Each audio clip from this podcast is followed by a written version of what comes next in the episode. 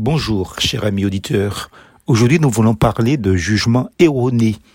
Dans Jean 3, verset 17, il est dit, Dieu en effet n'a pas envoyé son Fils dans le monde pour qu'il juge le monde, mais pour que le monde soit sauvé par lui. Un certain nombre de nos contemporains ont le jugement rapide et surtout très négatif sur la personne et l'œuvre de Dieu quand il ne s'agit pas d'accuser son propre prochain tous les malheurs qui atteignent le monde, la terre, la lune et les étoiles, tremblements de terre, inondations, tsunamis, tornades, cyclones, pandémies, famines, et j'en passe, seraient la faute de Dieu.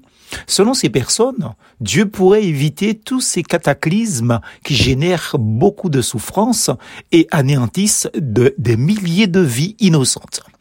Il n'envisage en aucun cas que les hommes puissent, par leurs actions mauvaises, leur égoïsme, leur cupidité, déclencher ces événements fâcheux eux-mêmes.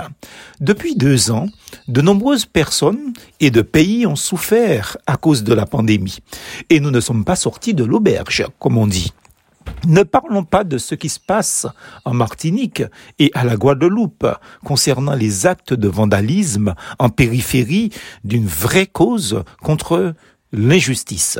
Ces actes discréditent le vrai sens du mouvement social contre les inégalités, évidemment. N'en parlons pas des catastrophes naturelles telles les incendies dévastateurs. Est-ce Dieu qui a mis le feu aux forêts, lesquels feux qui ont détruit des centaines de propriétés de maisons?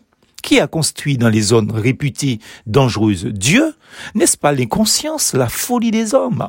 Les usines qui explosent en pleine ville avec des substances dangereuses pour l'homme et l'environnement, est-ce là encore la faute de Dieu? Certains, faisant la sourde oreille aux véritables causes de ces événements, vont jusqu'à propager l'idée qu'il s'agit de jugement de la part de Dieu. On entend prononcer le mot apocalypse à tout va sur tout depuis deux ans. Je fais fi des jugements, des paroles inutiles des individus contre leurs propres semblables, car là, c'est encore pire et c'est un autre chapitre. Cependant, seule la Bible fait autorité en matière. Qui es-tu, toi, qui juge un serviteur d'autrui? S'il se tient debout ou s'il tombe, cela regarde son maître.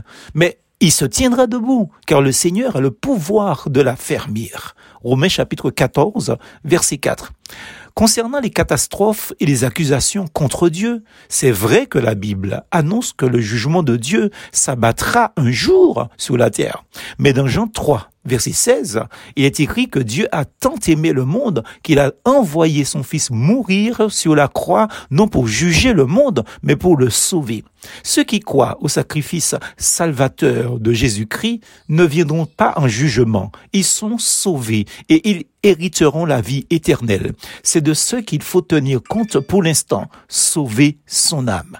Plus en Jésus.